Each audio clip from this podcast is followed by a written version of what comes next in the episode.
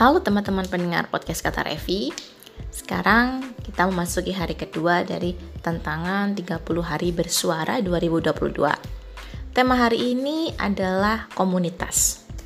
Hmm, kalau saya sih mikirnya soal komunitas ya Itu harus pinter-pinter Karena banyak sekali komunitas yang mungkin kesannya keren di sosial media Atau mungkin punya popularitas tinggi Tapi sebenarnya tidak terlalu memberikan impact yang begitu besar buat diri pribadi. Bisa saja seperti itu. Makanya sepanjang pandemi kemarin, ketika kita semakin sulit atau waktu itu waktu satu tahun setengah pertama itu kan sangat banyak pembatasan ya untuk bertemu dengan orang lain sehingga semuanya berubah menjadi komunitas virtual atau pertemuan virtual baik lewat Zoom, atau lewat sosial media dan messenger apps seperti WhatsApp dan Telegram. Bagi saya yang sebenarnya ekstrovert ini, komunitas-komunitas online itu dulu saya mikirnya ah nggak terlalu seru gitu ya. Tapi ternyata setelah saya tahu apa yang mau saya pelajari dan tahu apa yang mau saya upgrade dari diri saya, saya jadi lebih pemilih untuk memasuki komunitas. Dan akhirnya banyak hal positif yang saya raih dari komunitas-komunitas online tersebut. Bagaimana sih caranya kita membuat uh, passion menjadi lebih bagus dan korelasinya dengan pengembangan diri? Komunitas yang tepat juga menjadi salah satu hal yang bagus buat perkembangan kalian. Tetapi sebagai penulis dan juga pengalaman diri saya, itu apa sih korelasinya? Nah, Hari ini saya akan berbicara mengenai pengalaman untuk memilih komunitas yang mensupport saya secara pribadi hingga akhirnya memajukan karir kepenulisan saya. Nah, tapi disclaimer ya, kepenulisan itu atau kesuksesan itu itu semua berdasarkan pengalaman pribadi saya. Mungkin bagi kalian yang mendengarkan standar yang saya ucapkan atau pengalaman yang saya sampaikan itu bukan hal yang bisa dikatakan sukses-sukses amat, tapi bagi saya ini adalah sebuah achievement. Nah, uh, kalau kalian ingin mendengarkannya sampai selesai, dengerin sampai selesai podcast kali ini dan episode ini adalah bagian dari tantangan 30 hari bersuara 2022 yang diselenggarakan oleh komunitas The Podcasters Indonesia.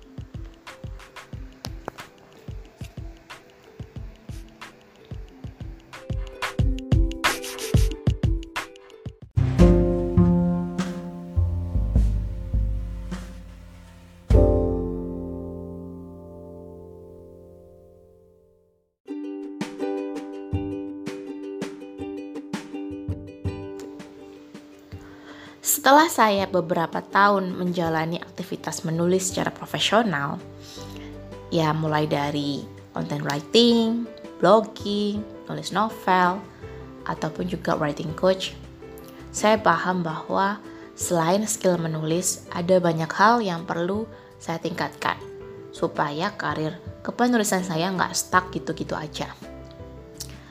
Yang pertama tentunya saya harus punya networking Dulu saya punya anggapan yang salah bahwa penulis itu cuma butuh nulis yang bagus gitu. Tapi kenyataannya seiring dengan perkembangan internet, medsos, seorang penulis juga perlu untuk membangun networking. Perlu punya masa atau punya basis pembacanya sendiri. Selain itu, saya juga berpikir bahwa kalau penulis itu ya udah siap yang penting dia bagus, nanti penerbit akan datang sendiri atau pembaca akan melariskan buku atau karyanya. Ternyata nggak begitu. Kita butuh yang namanya marketing. Karena kita sekarang hidupnya di era internet tentunya jadinya online marketing dong belajarnya. Kemudian kesalahan kedua yang saya pikirkan dulu ya waktu masih jadi penulis-penulis newbie gitu. Atau mungkin kisaran beberapa tahun lalu saya pikir kalau ingin jadi penulis yang profitable, itu harus punya karya yang bestseller. Padahal untuk bisa bersaing dengan karya-karya yang bestseller itu juga seperti mencari jarum di tengah jerami atau mencari ini ya, mencari sesuatu yang sangat sulit gitu kan. Karena selain adanya faktor luck, penulis yang punya basis masa yang banyak itu juga punya konsisten dan komitmen. Karena saya dulu mikirnya ah mungkin karya karyanya memang udah nasibnya bagus padahal ada usaha-usaha yang panjang yang saya sendiri belum tahu.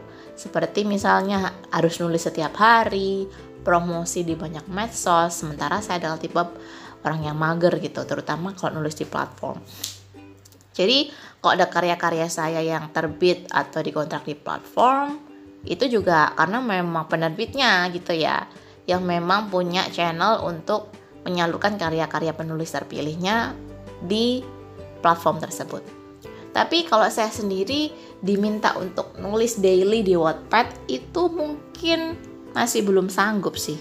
Nah, ini yang waktu itu saya belum belum tahu dulu saya mikirnya ah itu keberuntungan padahal enggak gitu ya ada proses pekerjaan yang yang panjang dan yang paling penting setelah menekuni dunia copywriting dan juga content writing sebenarnya untuk menjadi profit writer atau penulis yang bisa mendapatkan rezeki gitu ya itu nggak harus punya karya yang bestseller gitu kita bisa memberikan uh, layanan jasa kepenulisan lewat artikel, copywriting yang sifatnya copywriting itu pun banyak. Ada company profile, landing page, sampai copywriting di media sosial. Jadi mindset-mindset saya yang dulu cenderung sempit seiring berjalannya waktu itu mulai meluas, mulai melebar. Dan salah satu faktor yang membuat saya bisa tahu banyak hal ya jelas dari komunitas Komunitas-komunitas ini kebanyakan yang saya ikuti adalah komunitas dari luar negeri yang saya temukan juga karena algoritma media sosial. Nah, ini yang perlu teman-teman ketahui.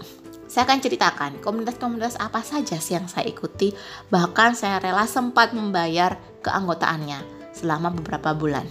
Yang pertama adalah All Things Feminine dari Coach April Mason. Yang kedua adalah komunitasnya ini ya, marketing messaging punyanya Fobikun dan juga komunitas-komunitas lain yang saya sampai lupa karena banyak sekali Facebook group yang saya ikuti karena saya membaca karyanya uh, coach tertentu. Contohnya Lenka Lutonska. Lalu grup-grup yang memang membahas topik yang tematik seperti the pretty privilege gitu ya yang khusus untuk perempuan. Jadi kalau saya pikir-pikir, pikiran saya itu lebih open dan bisa lebih lebih meningkat mutunya, jadi nggak sempit seperti dulu. Karena saya memilih komunitas yang memang cocok dengan vibe yang saya inginkan atau situasi yang saya butuhkan.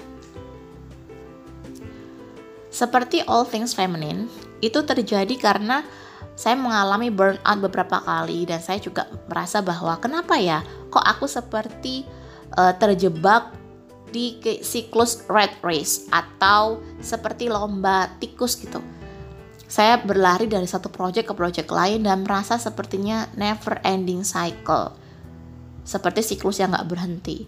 Saya bekerja, kemudian saya nulis, saya kerja, saya nulis begitu terus. Hingga akhirnya saya hampir burnout. Apalagi di tengah situasi pandemi di saat stres lagi tinggi-tingginya sekitar 2 tahun lalu. Akhirnya saya tahu, oh ternyata saya sebagai perempuan itu beroperasi di energi maskulin yang terlalu besar. Pada dasarnya, setiap manusia itu punya dua sisi energi, yaitu feminin dan maskulin. Dan Tuhan itu sudah menyusun secara adil gitu ya kalau perempuan, ya paling enggak 70%-nya harusnya feminin. 30%-nya maskulin dibutuhkan karena dia kan juga punya impian, dia punya pekerjaan yang menuntutnya untuk berpikir logis dan juga dalam situasi seperti relationship sekalipun dia juga enggak cuma mengandalkan perasaan aja. Pada laki-laki 70%-nya maskulin dong. Jadi hunting atau berburu, bekerja keras gitu ya, lalu mengejar karir yang sangat-sangat achieve tapi 30% femininnya adalah supaya dia bisa sayang sama keluarganya, dia juga punya uh, kemampuan untuk mendengarkan dengan baik, empati, jadi tetap dibutuhkan. Walaupun mungkin standarnya 30% karena kebanyakan laki-laki adalah pencari nafkah utama yang situasinya pasti lebih demanding gitu ya. Nanti kalau nah waktu itu saya berpikir kenapa kok begitu kan manusia itu pada dasarnya sama. Saya sempat berpikir seperti itu gitu. Hingga akhirnya saya menemukan komunitas uh, The All Things Feminine tapi awalnya juga karena saya ketemu Coach April Mason saya sedang mencari femininity dan juga masculinity saya sedang mencari itu memang di Google dan bertemu dengan nama-nama tersebut ternyata sebenarnya pada dasarnya Tuhan Allah Subhanahu wa taala itu sudah mendesain kita dengan polaritas energinya masing-masing gitu. Bukan berarti kita, kalau laki-laki itu harus 100% kuat enggak. Makanya kan saya bilang 70% karena 30% nya itu adalah sisi feminin dia. Sementara kalau perempuan dia terlalu banyak sisi maskulinnya. Dia terlalu achieve uh, achieve nggak apa-apa tapi kayak energinya di luar di mana ketika dia menjadi leader itu dibawa ke rumah.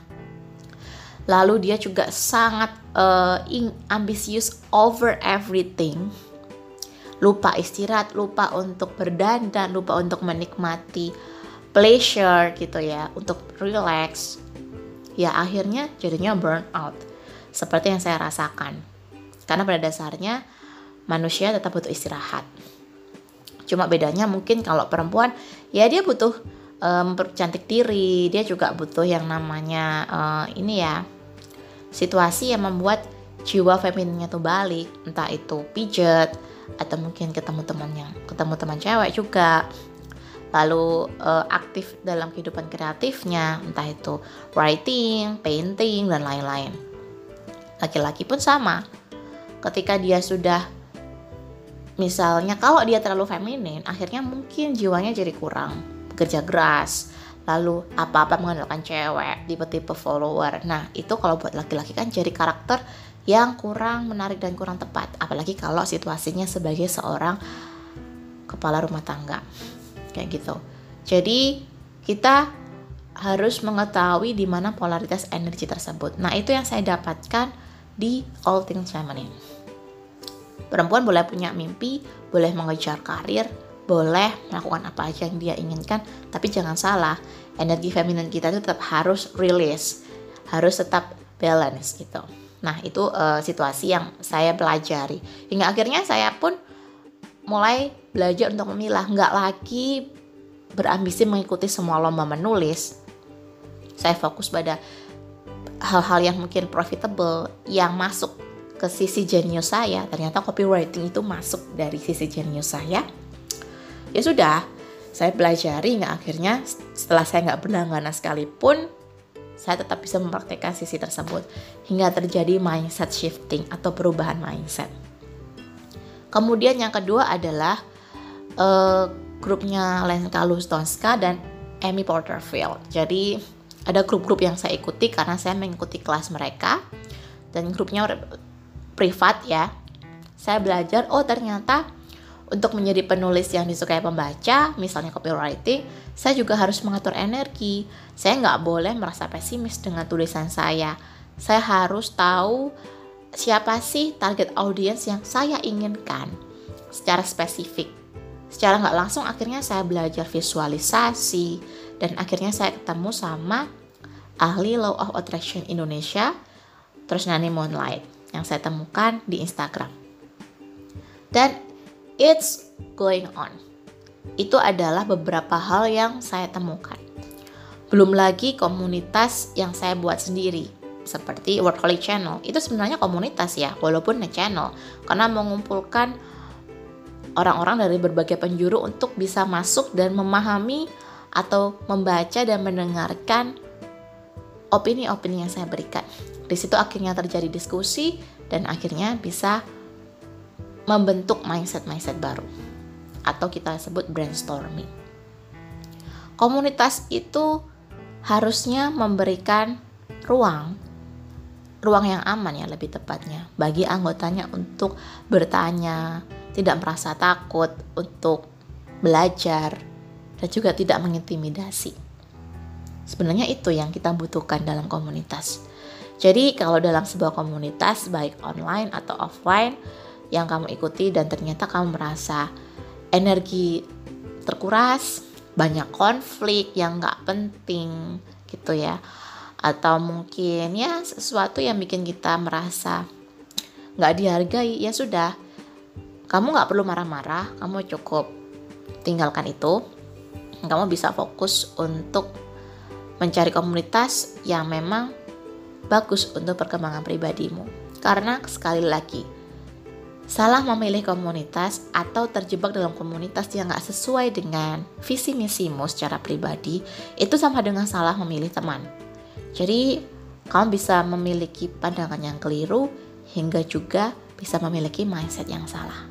Jadi berhati-hatilah, kamu harus kritis, kamu harus aware gitu ya jadi jangan hanya terlihat oh ini nama komunitasnya gede dan bagus, tapi kamu nggak eh, nggak uh, paham situasinya. Nggak apa-apa kalau kamu merasa aduh aku udah salah nih milih komunitas terus kamu out. Ya nggak apa-apa, yang penting kamu sampaikan dengan baik alasan kamu keluar apa. Ya yang penting kamu paham gitu dengan situasi pribadimu. Jangan merasa sungkan, jangan merasa nggak enakan. Karena kembali lagi efek yang paling besar adalah pada dirimu sendiri. Sebagai penulis, saya menemukan perkembangan karir saya selama 2-3 tahun ini itu semua karena saya memilih komunitas yang sesuai dengan pribadi diri saya sendiri. Walaupun komunitas tersebut tidak terkenal misalnya atau hanya berisikan orang-orang dari luar negeri. Nah, secara nggak langsung, saya juga bertemu dengan banyak teman-teman dari berbagai negara yang pandangannya juga unik dan ini juga melatih mindset saya untuk bisa memilah-milah mana opini yang bagus dan mana opini yang kurang bagus buat diri saya sendiri. Sekian ocehan hari ini tentang komunitas dan juga cerita saya tentang pengaruhnya buat karir saya sebagai seorang penulis. Semoga bermanfaat buat teman-teman dan jangan lupa untuk follow post uh, Instagram Kata Revi. Kalau kalian mau bertanya, silakan. Kalian bisa bertanya di aplikasi Anchor atau di Spotify atau bisa juga kalian kirim DM di kata underscore Revi. K A T A underscore R E F F I. Sampai jumpa di podcast kata Revi berikutnya